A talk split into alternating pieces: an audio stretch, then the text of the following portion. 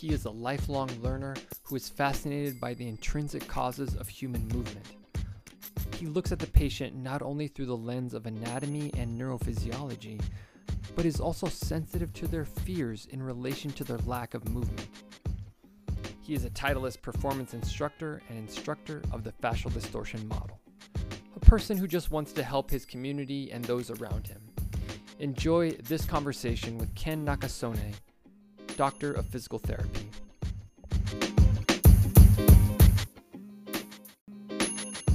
My name is Jonathan from VCOM Auburn, and what I really appreciate about OMT is that it's a good first step to go to um, when you are dealing with an acute or chronic illness that uh, may prevent you from having to have surgery, prevent you from having to take uh, you know medicines, um, or even if it doesn't prevent you from having surgery, it can prolong you from you know increase the amount of time that you can uh, play your sport before you have to have that surgery.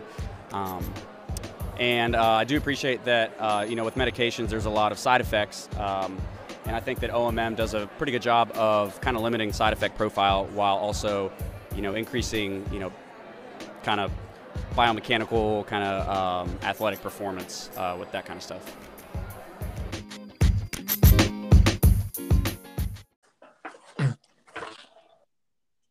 Ken, can you hear me okay? Yes, I can. Awesome. Okay. And just so you know, anything can be edited out of this podcast. Okay. So, Sounds good. Not set in stone.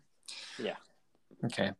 Thanks again for joining the Osteopathic Manipulative Medicine podcast, where we share clinical pearls related to OMT. Our guest is coming to us from the beautiful Hawaiian island of Oahu. He is a doctor of physical therapy who is the co owner of Inquisitive, a business to help athletes achieve their peak performance.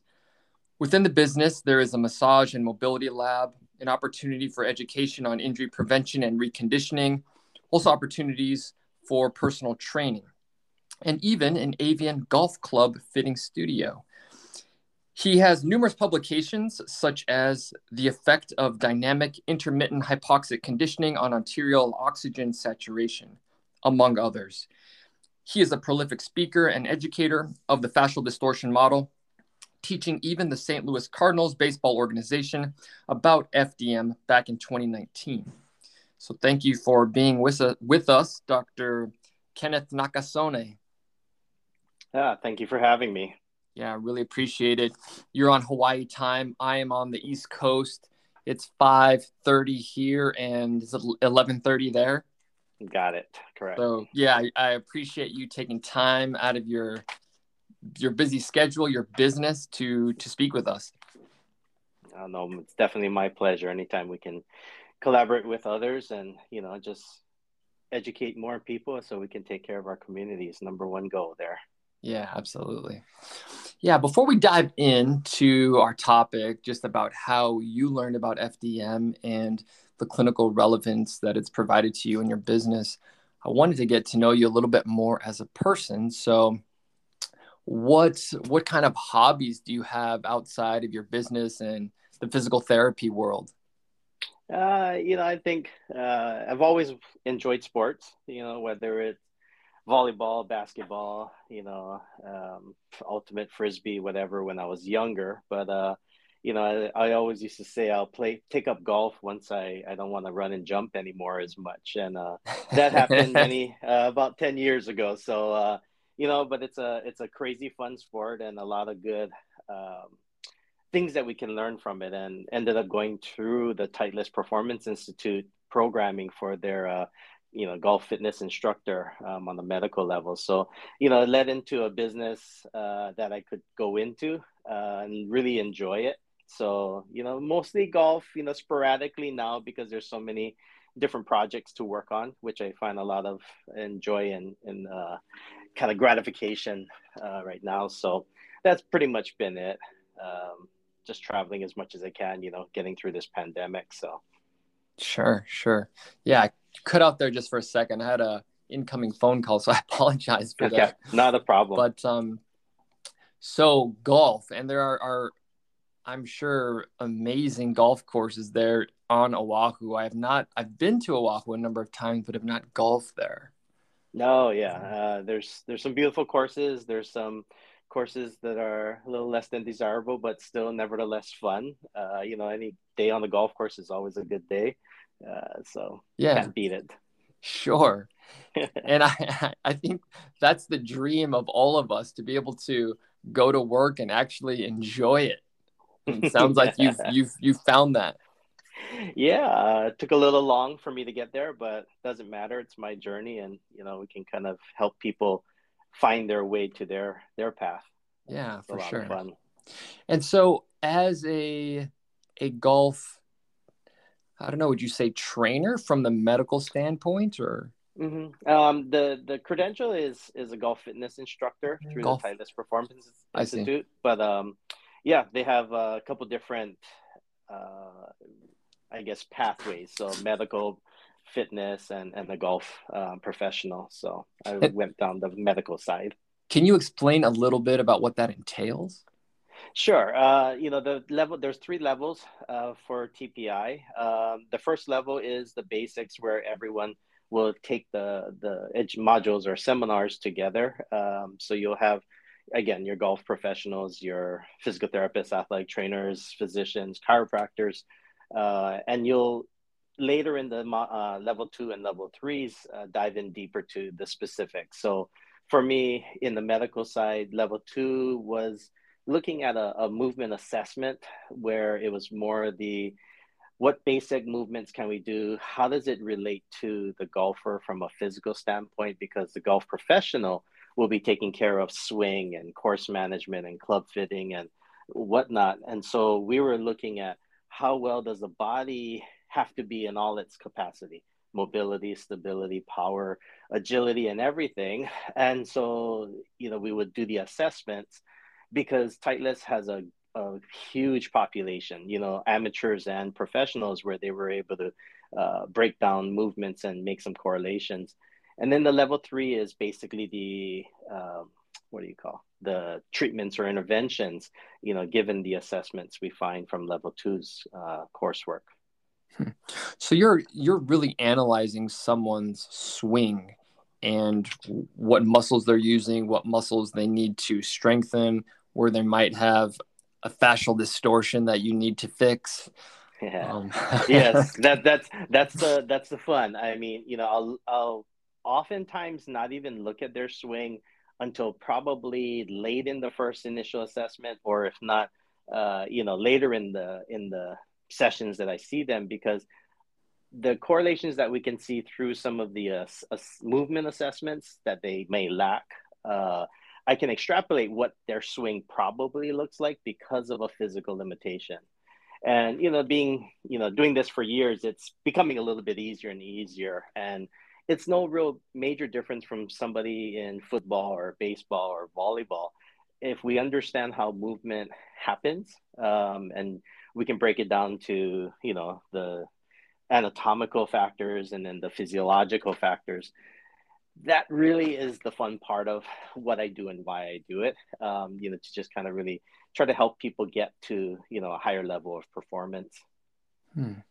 so you have all levels of athletes coming to see you amateurs uh, professionals yeah. people that just love golf. Yeah absolutely. I mean and on all sports too. So you know we'll uh, you know, see in addition to my part business partner here, um, you know, we'll see quite a bit of sports, you know, volleyball, basketball, um, bowling, cross country, track, uh, you name it. Mm-hmm. And I also take care of some of the kids at a local Catholic high school here. So you know, that adds to the whole mix. Wow. Sounds like you're wearing a number of hats. Yeah. sometimes too many. So it's a matter of learning learning how to say no. Sometimes uh, I'm still it's a work in progress. Yeah, yeah. Um, let's see. Let's um second question for you. What sure. do you have any book recommendations for our audience? You know, um, there's a. It, it, seems like a very simple question, but uh, it's really hard. I had to kind of hem and haul and thinking about that. Um, you know, I, I think I really, uh, I really enjoyed the book um, called The Slight Edge by Jeff Olson, and it hmm. basically talks about how you know the seemingly insignificant things that we do in our daily lives, um, you know, over time because we're creatures of habit we will become what it is, whether it's good or bad. It's because of the sum product of all the things we've done. So if we're not where we want to be, or if we are somewhere, but I want to enhance that, it's like, okay, let's get back to those daily things. Let's go get back to those smaller things and then get back onto the path of, you know, uh, writing ourselves or, you know, improving what we have. So it's been a good book to frame our mindset in terms of how to move forward with it all. Interesting. Is it is it kind of geared towards like good habit formation? Uh, I believe so, and you can say that it's you know going to be talking about. Um, I always have a a, vis- a graph, you know, a, as a visual. So you know, basically, whatever you know, homeostatic line is, you know, horizontally drawn, and you know where we want to be is on you know above the line and where we may not want to be is below the line and so mm.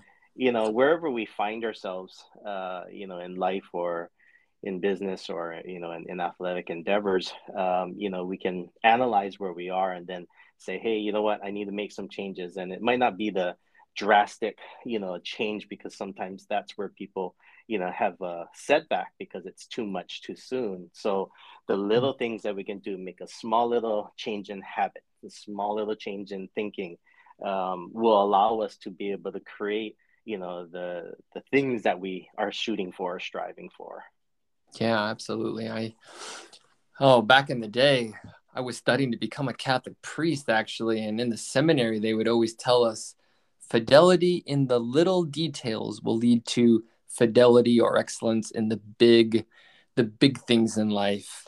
Oh, isn't that the truth? So, yeah. Words of wisdom. Yeah so, for sure. yeah thanks for sharing that. Mm-hmm. And what about a movie or documentary recommendation?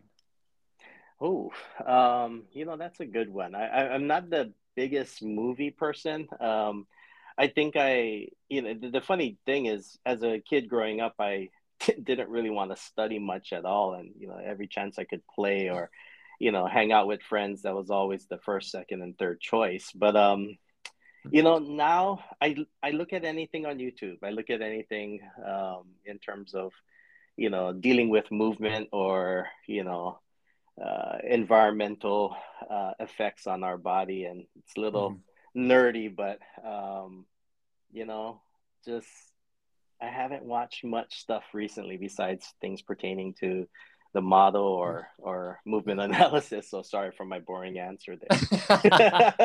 well, but I, but I do live in Hawaii, so you know that's the other thing is try to get outside a little bit more. So that's yeah. my uh, it's my Hawaiian answer there. well, it sounds like you don't have much time for anything else. Yeah, you know? I'll try to I'll try to find some time. It's a it's a little it's a little interesting juggle of the the schedule, but um, I think I'd rather have it that way uh, rather than you know punch in and punch out of of a of a work job kind of a setting.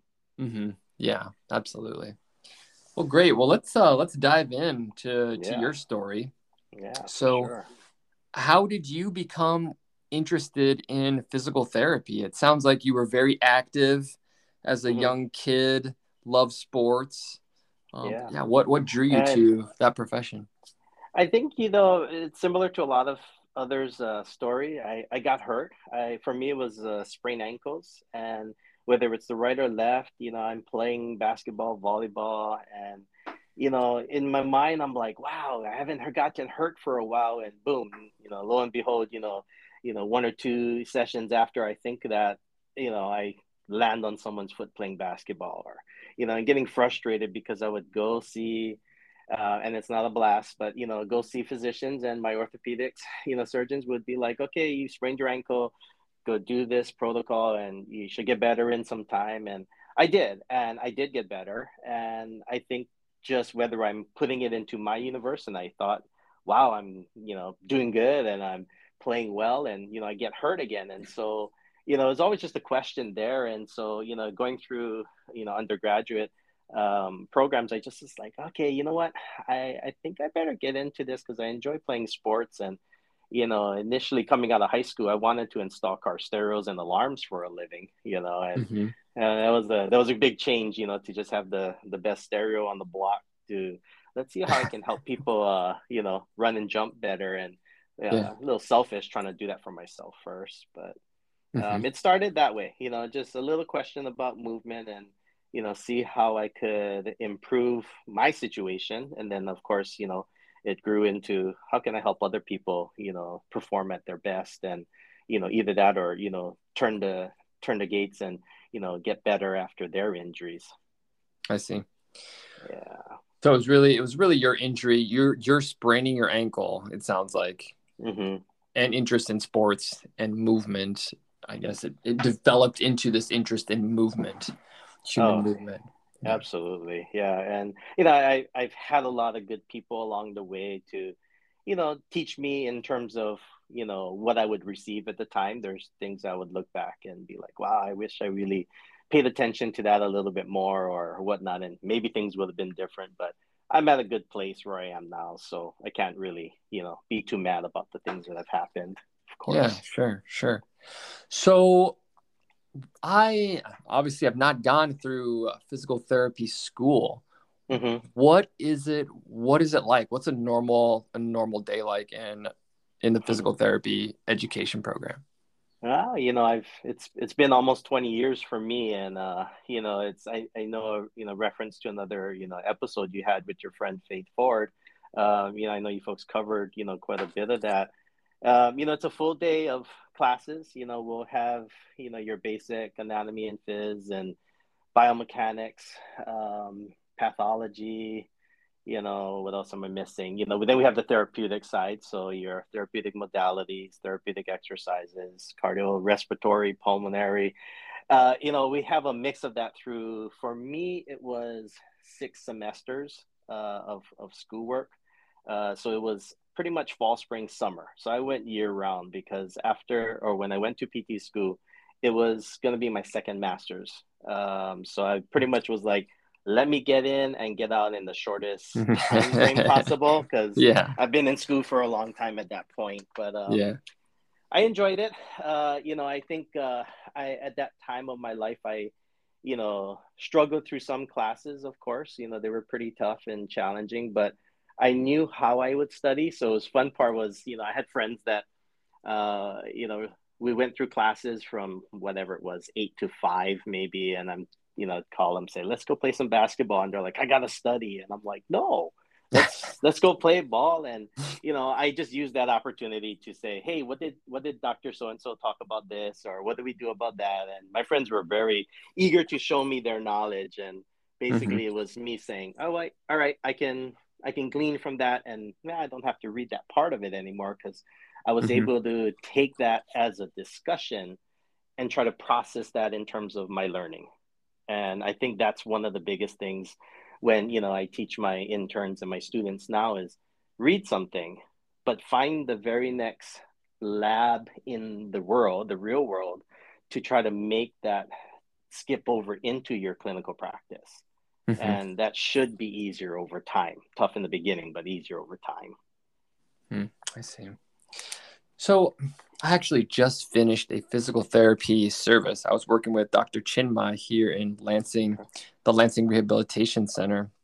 And I was just blown away by his expertise and his mastery of human anatomy. Mm-hmm. And I thought to myself, wow, is this?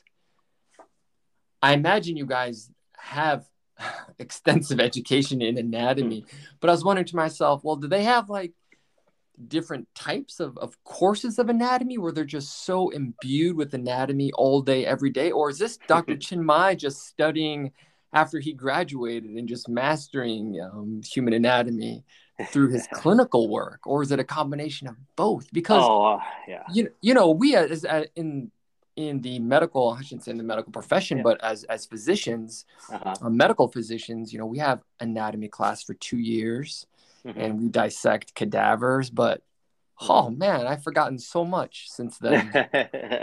yes, no, I think the the easy answer it is all of the above. Um, and then, you know, it's uh, it's a daily continued work of saying, okay, what do I remember? Do I forget something? I mean, I think that's natural because of the incoming information, you know, that we gain every day. So uh, there's some bare basics that you know will be repeated and it becomes you know working knowledge but for me because I've been in school forever, much to the dismay of my mom, you know, she's like, hurry up and get out and get a job already at that time. but, um, you know, undergraduate, you know, it was basic A&P, you know, for the year um, at a, you know, uh, what do you call, uh, lower undergraduate level compared to an upper division class. And then um, for me, I, I, took a applied muscle physiology because I thought that was really cool. Um, probably took only about 15% of the material because I don't think I was ready, um, mm-hmm. you know, for it now, but I seem to be reading a lot of that material now. Mm-hmm. Um, and then my first master's in athletic training, we did have um, our program was with the first year medical students um, at the university here at Hawaii.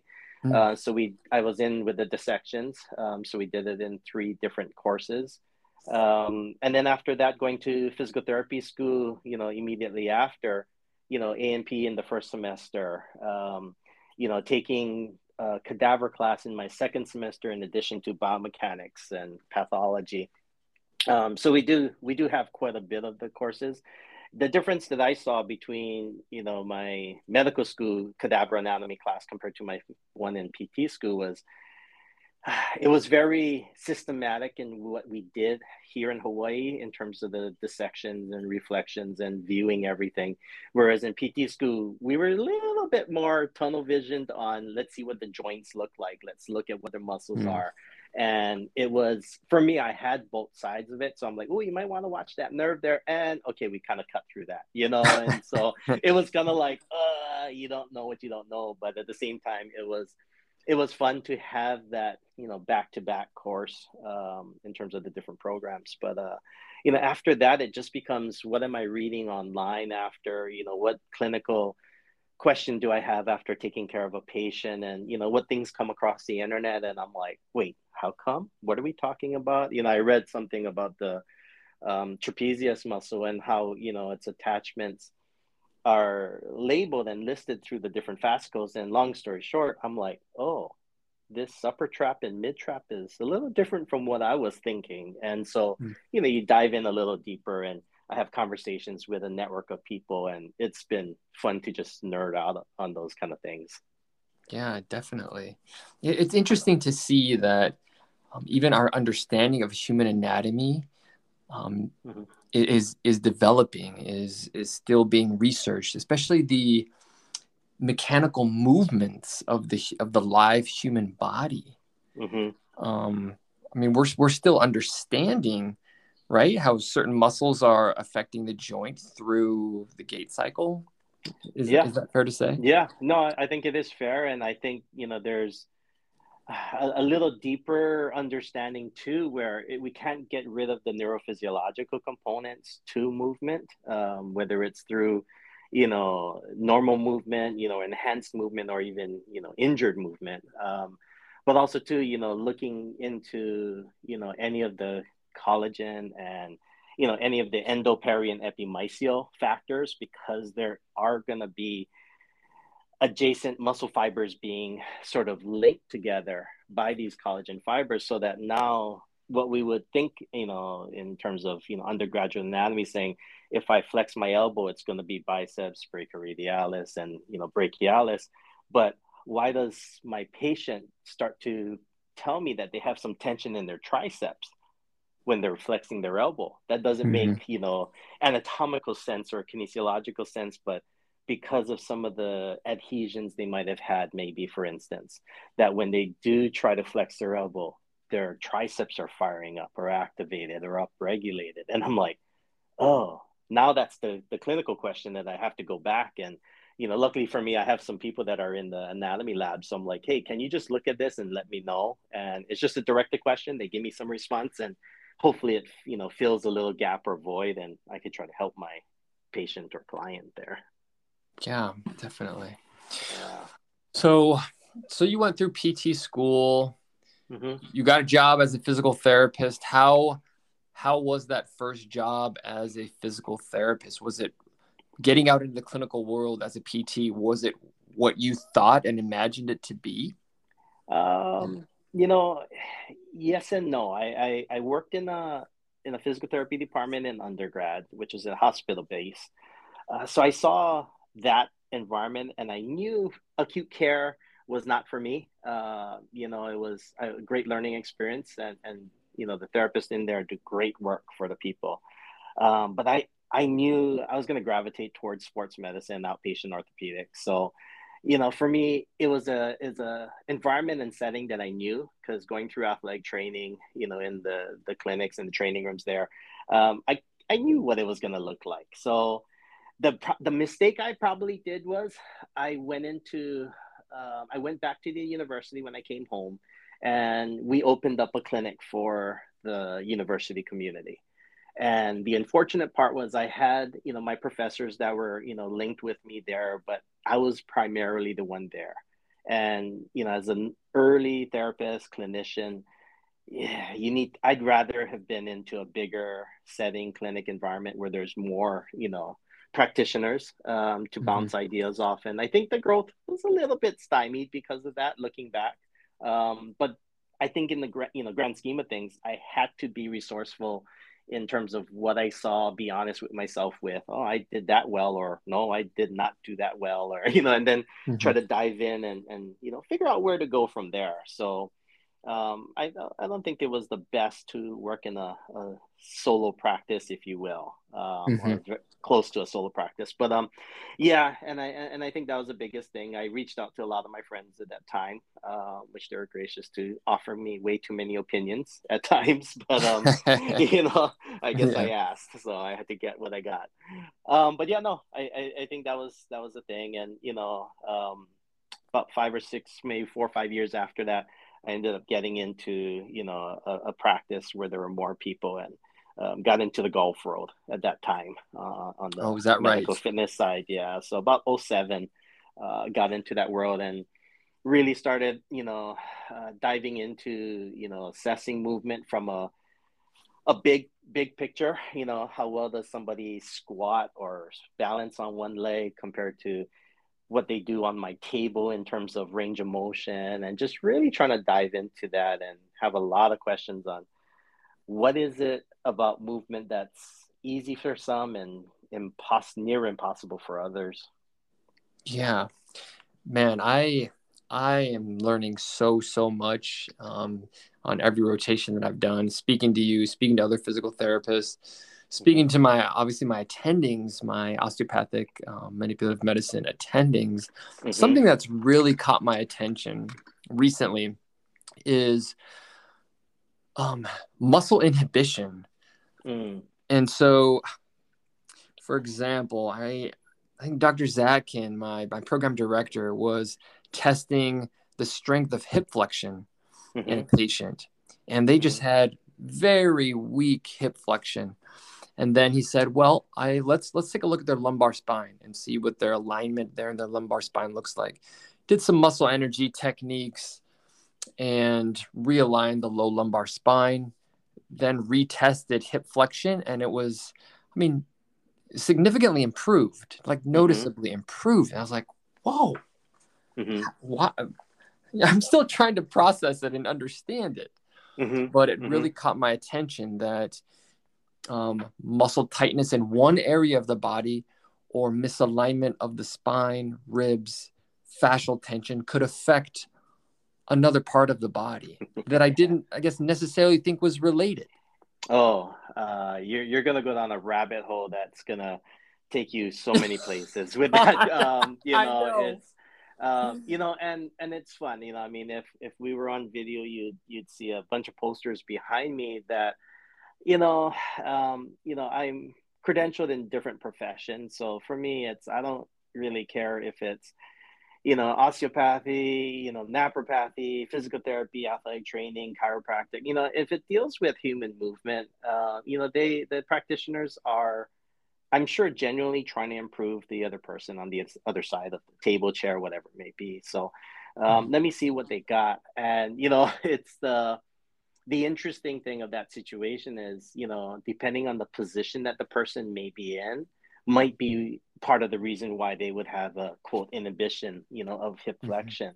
Mm-hmm. Um, you know, if you're, you know, long sitting, you know, 90 degrees at the hip, your hip flexion won't be as well as if you were supine, mm-hmm. you know, and, you know, muscle inhibition, you know, I had somebody who was about, I believe it was about 16 days post-op ACL surgery reconstruction, and you know it's really weird. I've never seen someone um, replace the steri strips over the incision site. They took a um, bone patellar bone graft.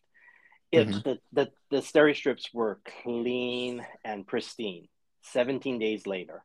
Now we all know if you had surgery, those those tapes are fraying at the ends and they're getting little wrinkled mm-hmm. from the movement. Mm-hmm. Um, but you know, long story short, uh, you know, they ended up changing the the strips um, somewhat regularly, and I was like, wait, why are you doing this?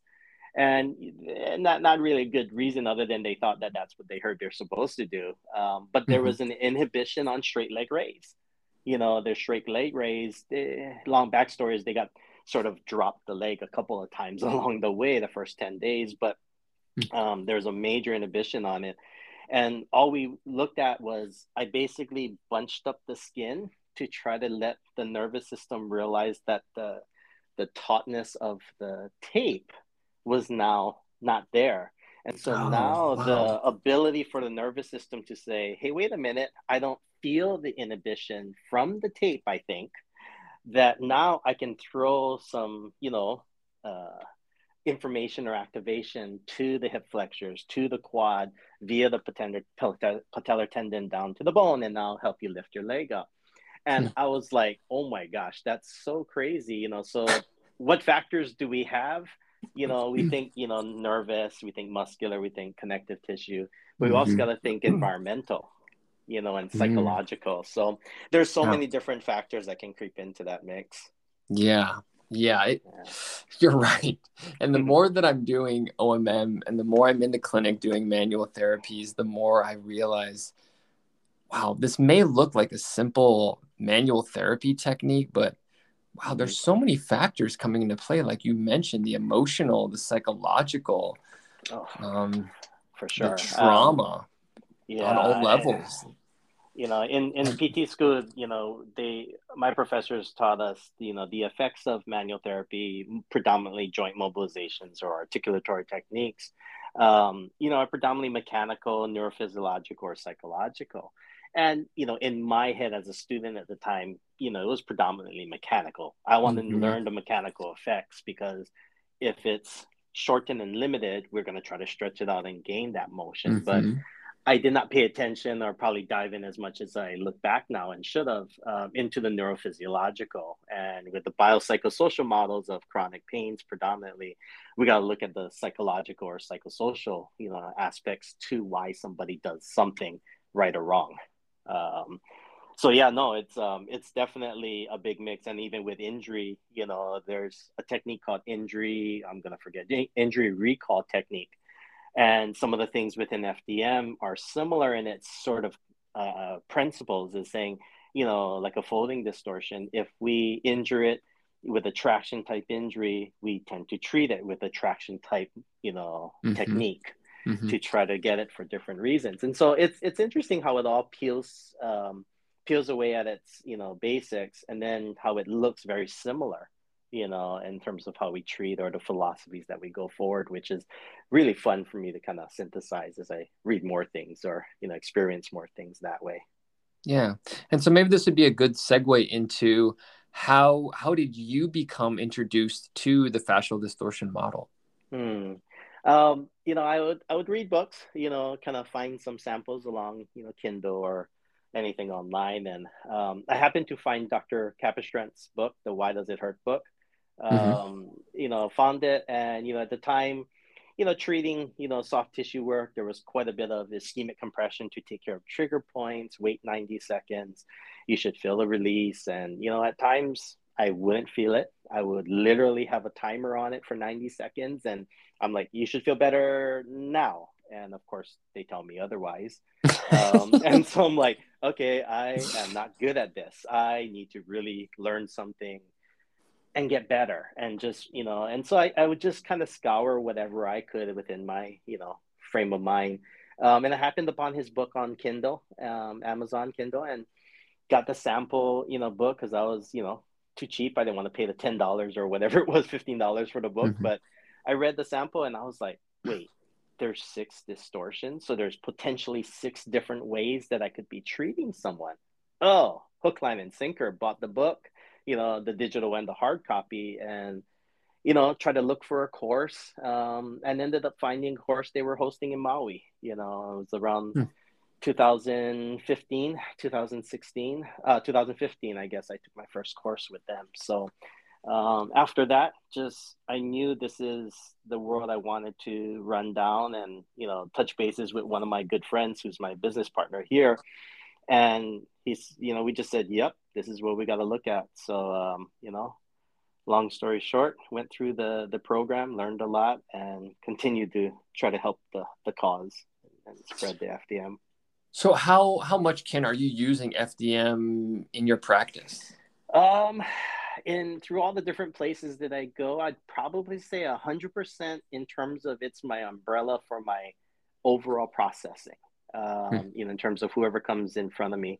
Uh, you know, I will still obviously use you know techniques, principles, concepts within PT school, athletic training, everything, but it falls under the umbrella of the FDM. You know, the model is genius um, in, in, a way to look at movement. Um, and then, you know, if I'm doing a overhead squat test, um, I'm thinking about, you know, what side's being compressed, what side's being elongated. That's not any different from what I've learned in PT school. But when I consider it as a folding, when I consider it as what is the chief complaint they're telling me or the body language they're showing me, now I'm putting it all into the mix. Um, and it's really fun and you know i think uh, you know with that it, it's blended into i i sometimes don't uh, care you know what system model it is but as long as i can help this person. And the model is you know pretty much the guidelines for me to do that. Can you walk us through the overhead squat test? What what is that? Sure. Um, there's many different uh, sort of associations or agencies doing this. And so, you know, basically, I would tell somebody just stand hip width apart, feet facing straight, or their comfortable stance because they might have some, you know, hip torsion or, you know, whatnot. So I'll tell them to take their stance. Hands will go overhead, whether they're using a dowel to hold on to or just the hands being overhead. I'm going to watch them from the front, right side, left side, and the back. And I'll just have them say, you know, I want you to squat down as far as you can I'm going to look at the ankles, I'm going to look at the knees, the hips, the torso, the position of the arms as they lower, as they hold the lowest position, and as they come back up to a stand. Um, you know, within uh, my golf road, if they fail, basically it's they can't hit the full deep squat and then return then there are a potential swing issues or swing faults that might creep in um, and so later on i will break down the squat in terms of is the are the hips part of the cause of why the squat doesn't look well or is it because of the lack of dorsiflexion in the ankles? Or is it you know some pain process that they have and i might have to chase down that? So within there yes there's still a biomechanical approach to this movement assessment but also too is what are the chief complaints they're telling me because of it? What is the body language they show me? What's the you know the examinations that i'll have them do on the table? You know range of motion strength whatever it may be so it's very integrated i think um, you know and having discussions you know with other practitioners that don't understand the model or haven't taken the model and just having a talk with them. Um, but i think that's sort of the breakdown you know is really looking at movement from its biggest picture and then tying back to what is the strategy that the person has and and choosing to use and then what's the potential impairment that they actually have or might be more than one impairment.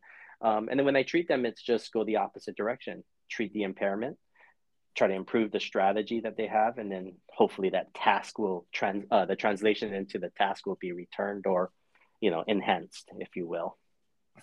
So, are you doing this test, the overhead squat test, because you're able to look at many different parts of the body in one fluid movement? Um, y- yes and uh, yes and no. If it's if you know if I'm on the sidelines, you know I'm not too often I'm on the sidelines anymore, but um, you know if if I'm in the clinic uh, or if I'm in the weight room taking care of some of my kids, you know, there's one of many, um, you know, basically movement screens, fundamental movements. I can have them stand and reach for the floor or bend backwards, turn right, turn left, um, or a squat test. So the squat test is one of a bunch of different, you know, movements that I could do if they don't tell me they hurt with a specific movement. Now, if I have a dancer that's, you know, in with me, I'm like, when during your choreography does something bother you where you can't perform or if it's painful and so you know they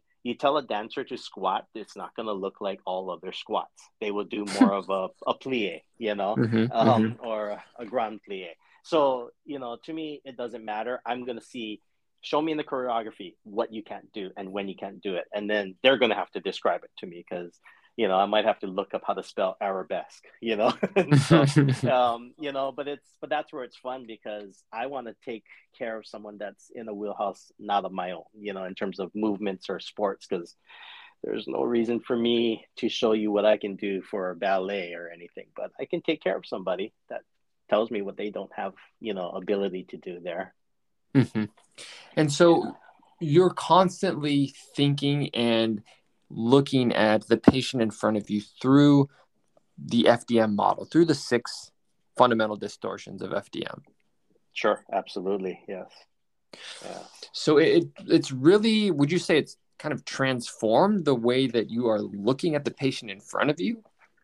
I mean, pre uh, and post FDM exposure and, and taking those courses? Oh, um, 100% agreed. I, I mean, I, I think back and I have talks with my friends and I'm like, I don't know. It's been, you know, it's growing in times now. So I, it's, I I don't know where I would be right now if I look at a person, you know, moving or someone's coming in for a first time. I would also, I would really have to think, how did I think through this? You know, I think it was a little, more segmented, if you will. Uh, mm-hmm. You know, let's look at what your range looks like. Let's look at what your strength looks like. And I would always piece it together to a, a movement. Um, but I think the the power of it was adding the body language, adding, you know, it's not only the body language. That's what's very unique, I think, about the FDM, um, because I haven't seen another system that understands and correlates the body language with the chief complaints and with the you know examination that we do and with the mechanism of injury that's that's the part that's so uh, you know transformative i guess in, in terms of my my practice uh, so I, I, think the short answer to that question is yes. yeah. I appreciated the long answer though.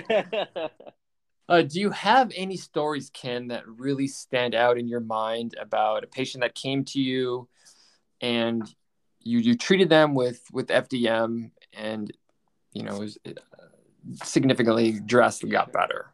Yeah, um, you know, I, I think a lot of times, you know, the the high intensity, you know, training or your CrossFit, you know, type of athlete gets a little bad rap. Um, you know, in terms of, oh, you do that, you're going to get injured. No, anything athletic can provide, you know, the environment to injure somebody um, or people to get injured in. And so I had a I had a person come in, um, you know, shoulder. I think the diagnosis must have been shoulder bursitis um, slash radiculopathy, um, cervical radiculopathy, and so, you know, um, they come in and I'm gonna run through my assessment, um, you know, and look at what they can and cannot do and appraise that. So, you know, long story short, uh, they I believe that the mechanism was they started doing snatches, Olympic lifting, um, and you know tweaked it, you know, through doing the snatches and you know left shoulder problem. But the body language was a trigger band, uh, lateral arm trigger band, uh, which is a line linear pathway down the lateral part of the, you know, shoulder girdle down to the arm. Um, and the challenge was they had a hard time abducting, you know, their left shoulder. And so, you know, bursitis and uh, radiculopathy would tell me I got to look at the spine, cervical spine, um, you know, and possibly treat the bursa somehow, you know, locally at the shoulder. Uh, you know, but again, knowing the model, you know, I, I saw the mechanism. um, from what they were describing and how they were describing it. You know, I saw the body language. You know, I listened to their complaints, and once I did the examination, uh, it was, you know, full internal rotation of their shoulder and abducting their arm was painful. So I said, all right, that's all I want to improve. If I can improve that because the other things were pretty good, uh, let's go from there. And so I believe I ran maybe two to three uh, trigger band techniques, you know, from uh, lateral, you know, elbow all the way up to the ipsilateral mastoid process, pretty much the traditional or textbook um, pathways. And, you know, within, I don't know what it was, four or five minutes or so, because I'm sure there was a little breaks in between I was giving him um, to breathe. And, um, you know, the, the range improved. And, you know, at that time, I'm a little giddy because I think that was about, you know, the first year of you know learning the model you know t- after taking module classes. And i'm like all right try this try that and let's try the the one thing that was painful it improved. I'm like can you do anything else that makes it sore or limited? And he was good. Um you know a little sensationalized you know that was that's fine. We'll get those wins. There's other times when i have people that you know take a little bit longer um, to respond to treatment um, you know pre and post fdm you know learning the model. So but yeah are, that you, was that was one of them are you talking like days to get better or or just uh, don't improve so you know some people you know whether i didn't hit on the right timing i think of you know techniques or uh, you know care or if you know some people they do have a little bit of a psychological hold on things. And so i'll have to I, I because i'm allotted an hour to treat with my patients you know i always tell people compared to you know the physicians you know you guys have a shorter time frame. So i can tease out a little bit of things uh, because of my time. And mm-hmm. so you know some people they take you know multiple sessions, of course, you know, to improve because some of their trauma are a little bit more long-standing and there's multiple variables that are potentially holding the the potential threats in terms of movement. So once their movements are limited, it's not always, I think, partly a mechanical limitation. There's potentially an emotional or psychological hold that's on them that how can I tease out? Well, I want to allow the movement to happen. Can I present the person with their environment, being whatever manual therapies or exercises will allow the nervous system to say, okay, I'm okay with that movement. Can I get better now? You know, and I've had people that I didn't have to do too much of manual therapy. Some, you know, I had a surfer who you know, had an MCL um, injury, which was basically CDs and a small trigger band around his knee. And when we were getting to doing some agility type drills to try to test the ability for his knee to stabilize dynamic movements, because he's going to go back to surfing. When I moved a cone from him to hop two feet, he was able to step over and land perfectly. And then once I moved the cone another foot farther, so now all he has to do is a small hop I wish I had videoed this. Um, I had an intern watching. He took a deep breath and a huge sigh, and he didn't move. and I was like, hmm. "Oh my god, it's only a foot farther." And you know, he was a you know forty year old fit surfer, and he couldn't go from two feet to three feet. And I was like, "Wait a minute, this is not the function of his knee. It was held back by his his overthinking and his fear." And I can say this because I've already talked to him, and he says, "Yeah, that's that's exactly what it was." So I mm-hmm. moved back the cone to two feet because I needed to present his environment with safeguards. And so I told him, "Okay, step back there." So I had him step to two feet. I says, "Is there any pain?" He says, "No." I goes, "Are you sure?" He said, "No." I goes, "Okay." So he went back. He started again. Then he moved over to the left side, and I just needed him to think, hear, and feel no pain because the pain is the output of the nervous system. The sensations are the inputs that he's getting that his his nervous system has to try to integrate and say, interpret and say, is that a potential threat? So once I took him through that and we were able to talk him through, was that painful? No. Are you sure? No. Then I was able to move the cone back out to three feet. And I'm like, Are you ready? He says, Okay. And he did it. He hopped and he hopped back to the other way. And I'm like, Okay, that was fun. So that's where sometimes it is the model. So I'm going to treat the CD, I'm going to treat the trigger band. But then it's about human movement in my perspective. So at that point, it, I didn't need to treat anything else manually nor through an exercise. I would I appraised that to he just had a a sort of threat or a, a fear, and it's just a fear avoidance at that point. So we took him through that process in his therapy, and he's been pretty good ever since. I think his progressions have been quite a bit better, and so I haven't seen him, you know, after that because he's been mm. good. So yeah. that's fun. I mean that that's really fascinating. So so what kind of training have you have you received in that like like neuro I mean it sounds like you're very good at that like recognizing the threat realizing mm-hmm. that mechanically it doesn't seem like there's any reason why this person cannot perform this action mm-hmm. there's something else triggering this this fear of mm-hmm. taking the jump of three feet rather than 2 mm-hmm. uh, by by all you, accounts is ridiculous at times, right? You know, and even even my patient said, "I'm mean, I I know it's only a foot farther, and I don't want to go." And I'm like, "Absolutely, I hear you. I hear the fear from that sigh." Yeah. But for some reason, the nervous system represents that as too much. Can he load into that leg and absorb it?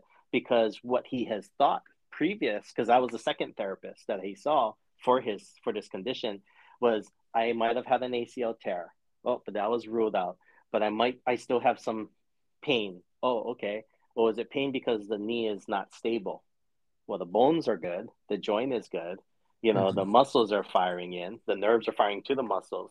So that should be all the things, you know, that are checked to say, well, you should not have an instability. Mm-hmm well, why do we have instability? Sometimes the person feels like that. Within the model, we might think of a folding distortion. Okay, let me go treat that folding, the potential folding. I treat it. I don't see any difference. He still has a limitation. I know he's a thinker, an overthinker. So I'm like, all right, hmm, let's see how this works. And so that's why I went the course that I did. Is there a specific um, training or whatnot? This is what I think the model has helped with immensely is I think I become a better listener for clinical checkpoints here and there. You know, what does, you know, burning refer to in terms of the model with the trigger band? You know, how does, you know, tight compared to, you know, stiff compared you know, uh, so it makes me kind of, you know, appraise a little bit more in that realm. Uh, but mm-hmm. it's just, uh, I, think that's why it's fun to just watch movement, you know, and it's like, what other potential reasons are there? And I, I'm, you know, not knowing you and your practice, but I'm sure you've had people that, by all accounts, you know, range of motion, flexibility, you know, lab tests, whatever may be, all look within a good reference range, but they still will complain of something, you know, whether it's a pain or a, you know, deficit in movement. The challenge I have to figure out is okay, if it's not mechanical. The bones, the ligament, the nerves, the muscles are all fine, but they still have a problem. I got to think coordination. I got to think proprioception. I got to think psychosocial factors that might creep in why the person might not be able to move the way they want to move.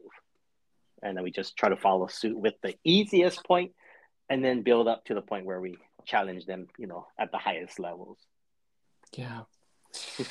yeah. Wow. That's a lot to take in, Ken. I got a lot that's, of reading that's, to do. That's that's the crazy world in my head at the moment, which means I have five papers out that I got to figure out how to put them all together. Especially because I want to throw some of these in for the module next week. So, yeah. So uh, going going back to FDM, are mm-hmm. there or what are some of the limitations of the model would you say or are there any um you know i i i hear a lot of times you know i heard that thing hurts like crazy when you get treated and you know it's like i'm gonna come out with bruises and you know uh, true statement on both both terms um, you know i've had you know, a, a woman in her 80s, I'm, you know, I just tell her, hey, you know what? This is how you present. This is the thinking that I have. This is the way I would treat it. I'm gonna start light because she had a trigger band, and I'm I'm gonna start light. You know, I have to consider, you know, the the thinness of her skin because she's older and whatnot. So obviously, I'm not gonna want to break skin, you know, doing a trigger band technique. But I says, you you, I think you're gonna probably bruise, and you know, she's like, I don't care as long as I can move my arm better. I, it doesn't matter. So the communication part of it is there and so, you know, once I give them the expectations, anything short of that, people are typically, typically okay with, you know. So, you know, mm-hmm. it's kind of like always saying, you know, the best the best offense is that initial defense that you can get, which basically means I'm going to educate you on how I want to walk you through this. Why is it different? I've been called the 27th person, and I'm like, what do you mean 27? I'm like, you're the 27th person trying to take care of my back and I'm like, uh oh, you know, and it's like, ooh, okay, times are gonna be a little challenging for me here. Um, yeah. But it just the the model allowed me to try to navigate, you know, his situation. Um, you know, there are times when I think sometimes it is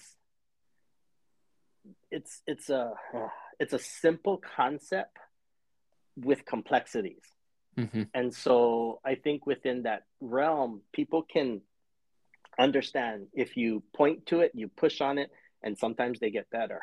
But sometimes we don't remember there have been 10 plus years of clinical prowess that backs you up saying, oh, I have already taken into consideration this and that. And I did my due diligences of my systems review.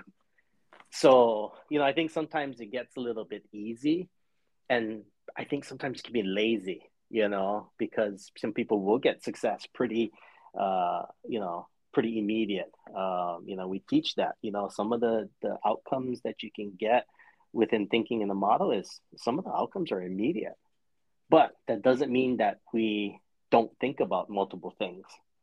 But to mm-hmm. a novice clinician, um, I think sometimes they just see it and they don't think of the other things. So, you know, harping on that for some of my younger, and newer clinicians, um, you know, I'm I'm working them, you know, that way. You know, yeah. like what are the other things? Yeah, you got the results, but what about this? Did you consider this? No. Okay. That's my responsibility as an educator, sure. you know, for him. So him or her. Absolutely. Have you yeah. have you had moments where you've treated a pa- patient with FDM and they just didn't get better? Uh, yes, I have somebody probably this week that um, you know I ran into the store and she's like, "Oh my god, it is so sore," and so you know I haven't seen her follow up yet. Um, so I have to dive in. You know, it def- definitely you know got me thinking after you know speaking to her that on the weekend.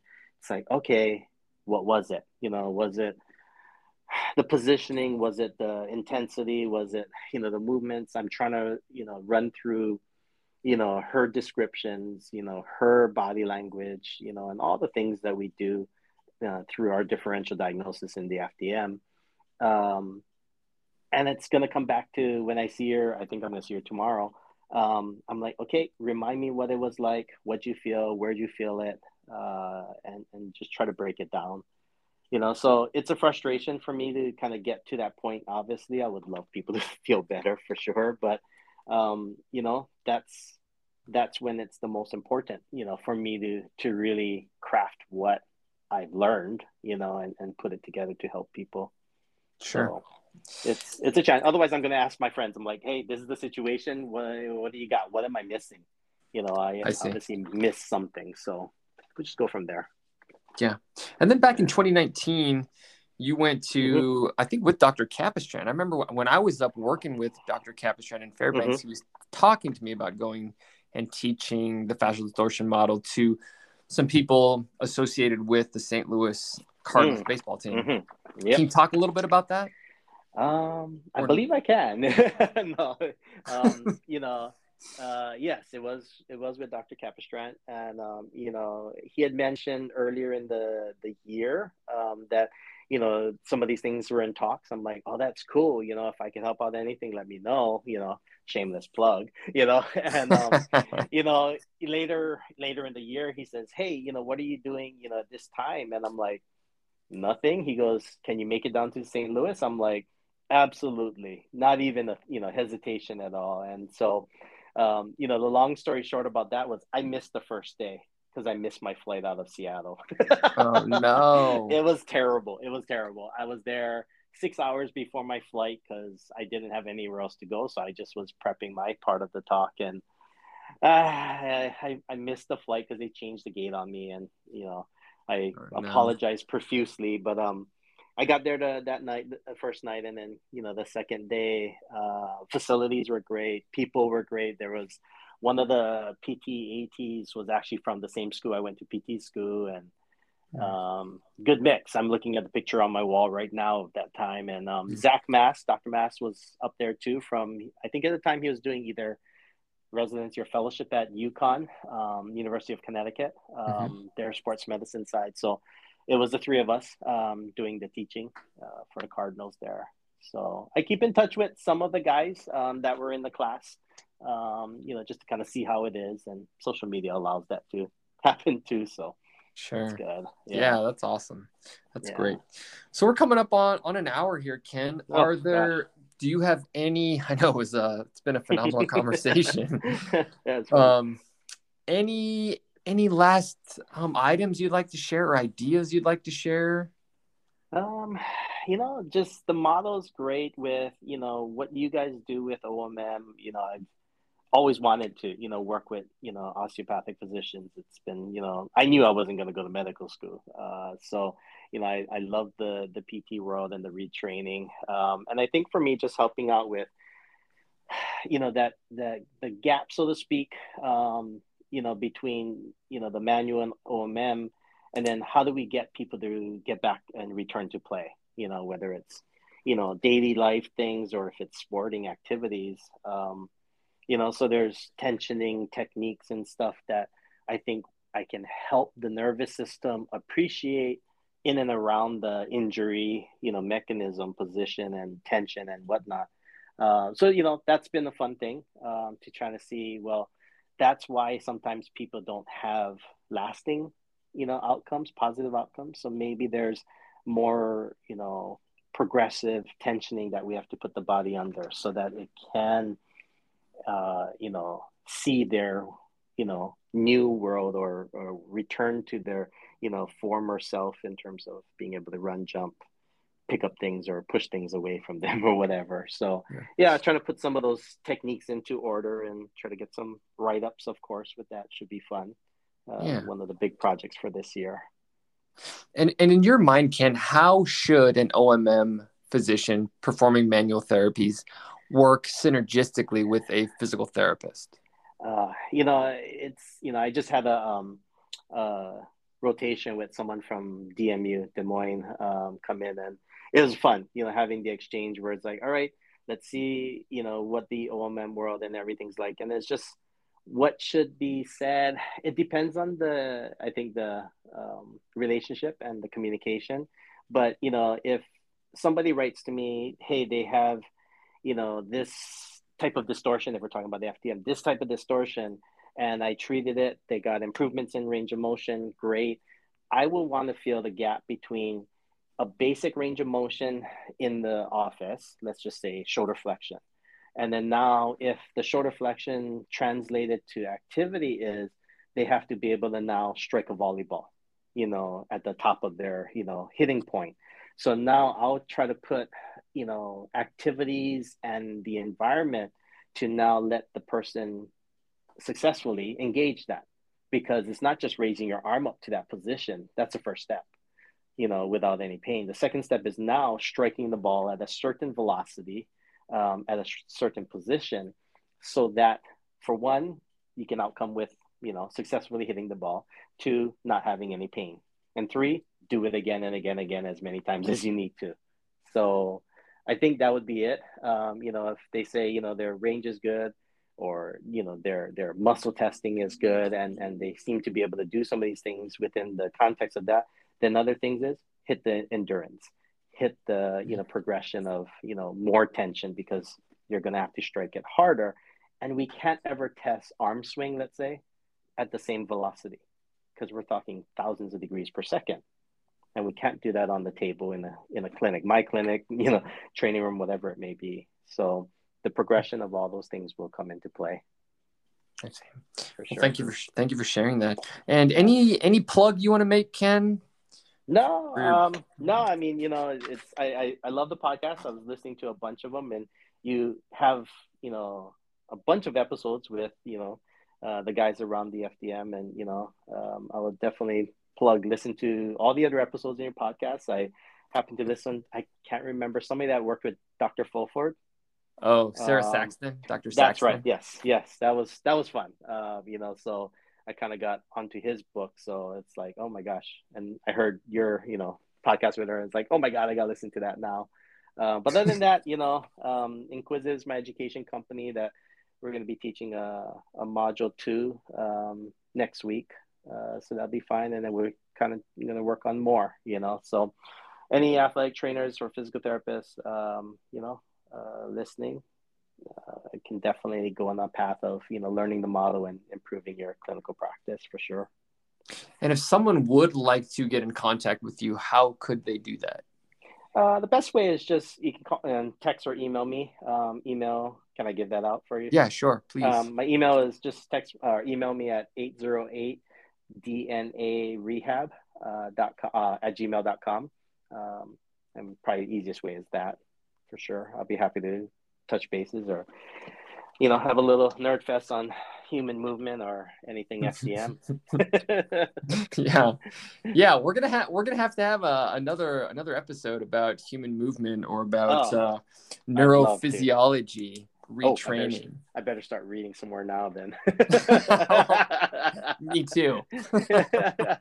no, that'd be a lot of fun. Yeah, thanks so much, Ken, for oh. you know being so generous with your time and and letting me you know, giving me a good hour of your time in the in your midday there in, in Hawaii. So thanks so much. Well, we're gonna have to definitely do one here on the beach. Um, you know, wipe out all the windy noise and you know the, the sun. Um, but you know, yeah, definitely we'll we'll have to do that live here in Hawaii one day. Yeah, absolutely. Okay, Ken, thanks so much. You have a great rest of your day. Uh, you too. Thank you. Take care. Thank you. Bye. Okay. Bye.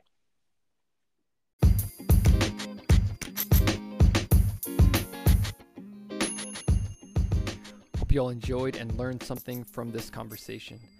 I know I have some reading to do about neurophysiology and human movement. Thanks, Ken, for sharing your knowledge. Write a review in Apple Podcast, subscribe to the podcast, and if you have any questions, click on the podcast link and leave a voice message. Thanks again for listening, and stay tuned for the next episode.